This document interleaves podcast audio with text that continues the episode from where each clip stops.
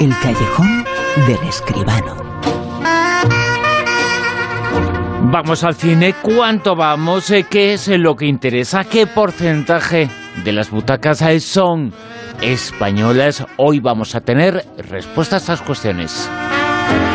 Aquí en el callejón eh, con José Manuel Escribano, a quien ya saludamos. José Manuel, muy buenas, ¿qué tal? Buenas noches, Bruno, ¿qué tal? Bueno, José Manuel, vamos al cine. Sí, sí, vamos al cine. Sí. Pero, no, pero no mucho, creo yo, ¿no? No, no lo suficiente, ¿no? No lo suficiente, no, no. No hay más que repasar las cifras de las taquillas, la taquilla pues la de este mismo fin de semana y también un poco la del año pasado, que ya tenemos las cifras más o menos oficiales para darnos cuenta de que no es que vayamos mucho, mucho, mucho y que tampoco es, eh, bueno, iba a decir que el cine no es caro, ya sabemos, pero que bueno, que, que la entrada media está a 6 euros, es decir, que tampoco es como espectáculo de los más caros. La razón desde luego debe ser otra. Hoy vamos a saber algo porque se han conocido los datos, eh, los vamos a contar eh, sobre la afluencia al cine, los datos eh, de la taquilla. Datos actuales, datos del año pasado, datos que nos va a comentar José Manuel Esquivano aquí. José Manuel. Pues sí, si quieres empezamos por este último fin de semana que tiene, tiene cifras interesantes. Mira, la película más taquillera ha sido Dolor y Gloria, la película de Almodóvar, que esta vez ha llevado a las eh, salas a 185.000 espectadores con una recaudación de 1.236.130 euros. No está mal, no está mal para un estreno de cine español en su primer fin de semana. Lo que hace falta es que aguante. Detrás de Dolor y Gloria se ha clasificado a Capitana Marvel, 1.166.000 euros, pero es que lleva ya cerca de los 10 millones de euros de recaudación acumulada. En tercer lugar, nosotros, la película de terror de Jordan Peele, 1.056.000 euros. En cuarto lugar, Mula, la película de Clint Eastwood, que todavía aguanta muy bien, aunque solo ha hecho ya en el fin de semana 629.000. Lleva 3 millones, casi 800.000 euros de recaudación acumulada. En quinto lugar, Escape Room, 537.000 y 1.851.000 euros de, de, recaudación acumulada, que es una cifra bastante importante para una película que tampoco es una de las mayores precisamente. ¿no? Detrás están Cómo entrenar a tu dragón 3, 470.000 euros. Green Book todavía aguanta con 309.000 euros de recaudación en el fin de semana pasado. Después, en octavo lugar, Taxi a Gibraltar, la película española que inauguró Málaga, 280.000 euros. En noveno lugar, El niño que pudo ser rey, 175.000. Y en décima posición, Corgi, las mascotas de la reina, que ha recaudado 163.000 euros.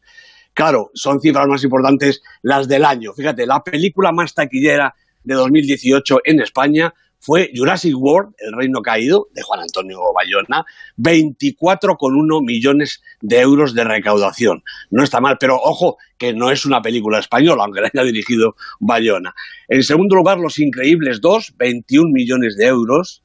En tercer lugar, Bohemian Rhapsody, 20,6 millones de euros. En cuarto lugar, Infinity War, Vengadores, la última aparición por el momento de los Vengadores, 20,4 millones de euros, pero atención, esta ha sido la película más recaudadora en todo el mundo, 2.050 millones de dólares de recaudación mundial, algo una cifra verdaderamente importante, aunque estas películas sean caras de presupuesto, rebasar los 2.000 eh, millones de dólares, prácticamente 2.000 millones de euros, la verdad es que es importante.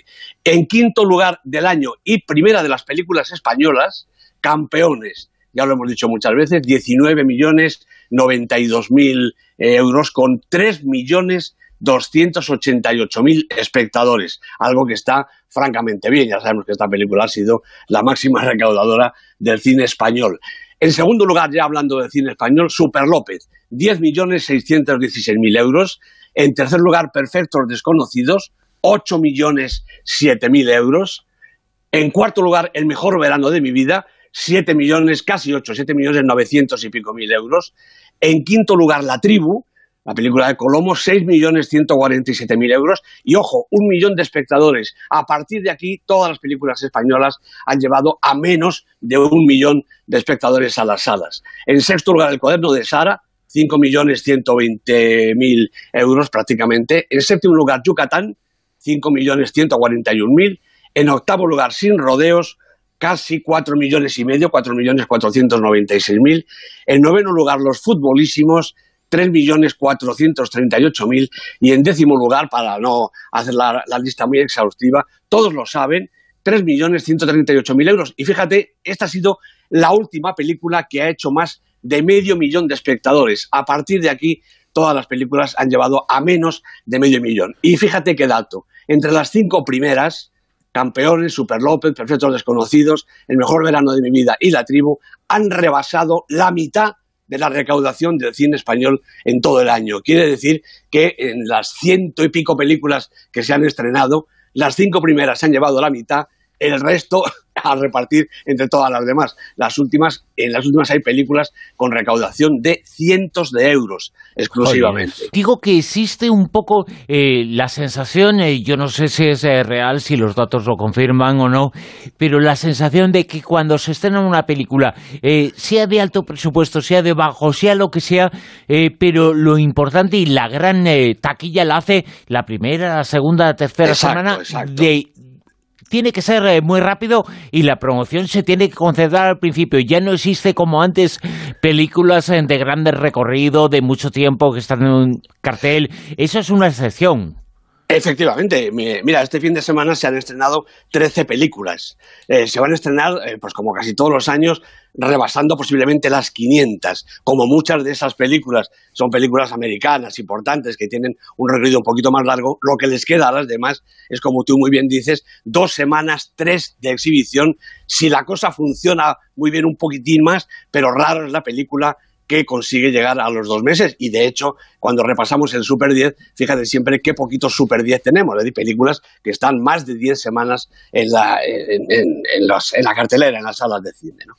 Sin embargo, mm, quizá hay algún dato un poquito más optimista y es que hemos ido un poquito más que el año pasado. Hemos ido 104 millones de españolitos al cine en el año 2018 y la cuota de mercado que estaba en el 17 pelado aproximadamente, ha subido al 17 y medio. Quiere decir que de cada 100 entradas, 17 y media, vamos a decir, se han dedicado al cine español. Todavía sigue siendo mm, realmente poco, Bruno. Y siempre la búsqueda de ese 20%. Eh, nos acercamos al 17 y medio, pero no es suficiente, ¿no? No es suficiente. El 20 sería un poquito ese mínimo que nos dejaría empezar a pensar que la cosa medio marcha. Pero sobre todo si nos damos cuenta que es que de verdad, de verdad, de verdad la recaudación la han hecho las cinco, seis, ocho primeras películas eh, de la taquilla, pues eh, quiere decir que el panorama general es bastante eh, deplorable. Y yo insisto quizá en ese dato que decía al principio. El precio medio de la entrada son seis euros. En Madrid, en las capitales grandes, Claro que hay entradas más caras, pero también hay eh, ofertas, días más baratos. Yo creo sinceramente que se puede ir al cine sin que suponga un descosido grandísimo en el presupuesto familiar y no digamos en el personal. Parece que la película Dumbo, que vamos a hablar ahora, eh, tiene algunos elementos eh, que le hacen candidata a ser taquillera, ¿no? Pues seguramente, yo creo que mm, hay bastante gente a verla. No sé exactamente cuál va a ser su recorrido, algo diremos a continuación, pero hombre, va a tener un arranque importante sin ninguna duda. Disney, Barton, Dumbo son eh, nombres importantes para que llevan a la gente a la cartelera. Bueno, pues eh, va a ser eh, la película que hagamos el comentario esta noche. Papá, levanta, vamos. Los elefantes nos necesitan. Mirad. Un bebé, un bebé tenemos un bebé. ¿Qué es eso? Solo una madre podría querer a alguien con estas pintas. Señor, muchas pensamos que usted es atractivo. Hablaba del elefante. ¿Vienes esta mañana por la noche para resolver eso? ¿Yo? Que esas orejas desaparezcan. No me mires a mí. Hola. Hay varios mundos, el mundo de todos y el mundo de los que son padres eh, de pequeñitos, ¿no? Pues y que parece que van a ser los que van a ir, muchos de los que van a ir a esta película. Sin ninguna duda. La película Dumbo de Tim Burton la han producido Justin Springer, Ellen Kruger y Derek Free. El guion es de Helen Aberson, Ellen Kruger y Harold Peer. Y los protagonistas, Colin Farrell, Michael Keaton y Danny DeVito. Bueno, eh, Tim Burton lleva 20 películas en su haber, casi todas fantásticas. Muchas son muy buenas y alguna más floja, claro, nadie es perfecto, ¿no? Ahora firma este nuevo Dumbo de Disney que es una revisión de la de 1941 de la misma factoría. Bueno, mientras la poderosísima productora anuncia otro El Rey León y otro Aladino, y no creo que la cosa acabe ahí, yo me pregunto por qué. También podría preguntarme para qué, pero en este caso la contestación es más obvia, pues para ganar dinero, muchos dólares, millones si puede ser, ¿no? Eh, para eso son las películas y para eso existe Disney. Y bueno, en cuanto al por qué, tampoco hay que romperse la sesión investigando, pues es porque no se les ocurre nada más original. Y es una pena, sobre todo si se tiene en cuenta que esas primeras versiones yo creo que suelen ser mucho mejores que las actuales. Desde luego, me parece que es lo que sucede en este caso. El Dumbo de 1941, que además fue realizado por un grupo de artistas que nunca salió del anonimato, era una delicia, una delicia de simpatía, ingenuidad y su dosis de, poesía. Bueno, este de ahora se debe sobre todo a la personalidad de Barton, algunas de las mejores cosas de la película, unida a la moralina marca de la casa. El relato empieza igual, cuando mamá elefanta, como acabamos de oír, tiene una cría que resulta ser poseedor de unas orejas descomunales. Y mi primer reparo, la verdad, es para el diseño del elefantito, que me parece, para decirlo con amabilidad, más bien tirando a horroroso. Pero en fin, esto en gustos, claro. La historia progresa un rato en, en paralelo al original, pero enseguida toma otros derroteros y otros protagonistas. Hay un circo, claro, y el dueño es Max Medici, que es una caricatura que hace Danny DeVito, y está acompañado por Hall Farrier, la verdad, un Colin Farrier que parece enfadado todo el rato. Yo creo que si no quería hacer la película, pues lo podía haber dicho y le había hecho Antonio de la Torre, que siempre está dispuesto. ¿no? Bueno, con Hall Farrier están sus dos nenes, que son los que mejor entienden a Dumbo, son críos los tres, y al lado una troupe de artistas más o menos talentoso. ¿no? Y luego el circo se vende en pleno al poderoso, y ya veremos qué malvado por la peluca que lleva, V.A. Van de Ver, que lo integra en su gigantesco parque de atracciones. Ahí pasan muchas cosas más, incluyendo los vuelos acrobáticos de Dumbo, los números de la guapa trapecista, los manejos y las tradiciones de Van de Ver. Eh, Michael Keaton sí que disfruta con su personaje, se ve que está ya para lo que le echen, ¿no? Más tremendos peligros y gracietas varias y algo tan moderno como las reunificaciones familiares y la reivindicación circense final con su toque animalista y todo. Bueno, por si no ha quedado claro, todo me resulta exageradamente banal, exageradamente pueril y exageradamente exagerado. Sin olvidar la banda sonora de Danny Elfman, imprescindible para Tim Burton, cuya música resuena a todo trapo durante las dos horas del metraje. Una película que tiene eso sí, una factura magnífica, faltaría más, con estupendos efectos que no dejan ver un descosido. El roto está más bien en el guion, quizá un poco en el casting y quizá también algo en la soberbia de Barton y sus cómplices.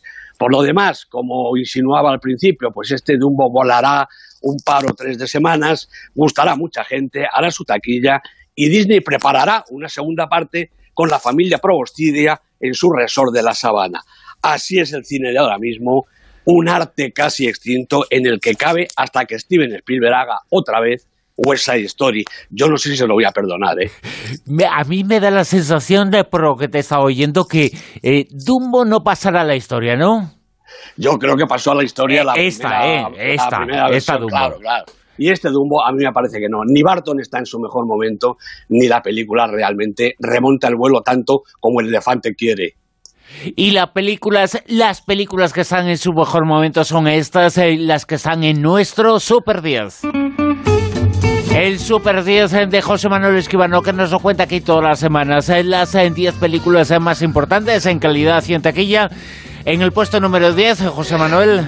Pues tenemos a Escape Room, esta película que, como decía, está haciendo una buena taquilla, la película de Adam Robitel, con él mismo de protagonista y Taylor Levan. Dos semanas en la lista, pero ya bajando. En el 9, Tenemos un estreno, Cafarnaum, la película de Nadine Livaki. A mí me parece una película importante, dolorosa quizá, pero muy interesante. Ha estado siempre en la parte de abajo de la lista, estaba en el 11, ha saltado ya al puesto 9 en su primera semana. ¿En el 8? Bueno, nosotros, otro estreno, la película de Jordan Peele, una película de terror, de las buenas, de las divertidas además, con Lupita Nyong'o, Winston Duke, primera semana en la lista. ¿En el 7? Capitana Marvel, bajando porque yo creo que ahora ya van a bajar todas, con Anna Boden, con Ryan Fleck de directores y con Brie Larson y Jude Law de protagonistas, tres semanas en el Super 10. 6. Roma, de Alfonso Cuarón, estaba a la quinta, ha caído a la sexta posición. Yalitza Aparicio, su protagonista, 16 semanas en la lista. La primera que pasa de las 10 semanas. 5. La favorita también pierde un puesto, la película de Yorgos Lantimos, con Olivia Colman, Emma Stone, Rachel Weisz, es Super 10 de esta semana, 10 semanas en la lista. ¿En el 4? Pues aquí está Mula de Clint Eastwood, de las películas taquilleras, de estas películas que nos gusta a todo el mundo ver, con Clint Eastwood, con Bradley Cooper de protagonistas, tres semanas en el Super 10. 3. La película más veterana, Cold War, de Paweł Pawlikowski, 25 semanas en el Super 10, una película realmente estupenda. ¿En el 2? Pues se nos va de la lista porque se nos va de la taquilla un asunto de familia. Última semana en exhibición y ha caído del puesto 1 al 2 la película del maestro Hirokazu Koreeda. 14 semanas en el Super 10. Y todo esto quiere decir que hay nuevo número 1. Pues número uno ningún- que es para... Pues para ningún dolor y mucha gloria, es decir, dolor y gloria para Pedro Almodóvar, que directamente entra en el puesto número uno. Esto que pasa muy pocas veces en el Super 10 y quiero recordar que es la primera vez que pasa con una película de Almodóvar. En esta vez es que ha coincidido gran parte de la crítica, gran parte del público y también la redacción del Super 10. Estamos de acuerdo en que esta es una película estupenda, una de las mejores de Pedro Almodóvar, con Antonio Banderas, con Penélope Cruz, primera semana en la lista, directa al 1, película de la semana, todas las felicitaciones para Almodóvar. Y desde luego que importante y fantástica la noticia en el puesto número uno, la película de Almodóvar. Si Luzako Koreeda ha perdido el puesto número uno y ha pasado al dos, eh, tenía que ser, y es eh, fantástico que le suplan ese puesto número uno una película de Almodóvar. Nadie mejor que él, ¿eh? Efectivamente, estoy totalmente de acuerdo y además ya te digo que se lo debíamos, ¿no? Porque es la primera vez que Almodóvar se coloca así de golpe, saliendo de la nada en la primera posición del Super 10. En el puesto número uno, la nueva película de Almodóvar, eh, en una semana en la que hemos eh, sabido que el 17,5% de la taquilla es eh, la cuota de cine español. Seguramente esta película de Almodóvar hará que este año, vamos a intentarlo, siga subiendo la cuota de cine español y alcance y llegue alguna vez a ese 20% que todos esperamos y deseamos. José Manuel. Ojalá, ojalá así sea, Bruno. Que eso querrá decir que empezamos a estar en el buen camino de apoyo y de ayuda y de reconocimiento de nuestro cine. El Callejón con José Manuel Esquivano. Muchas gracias, José Manuel. A ti, Bruno, un abrazo.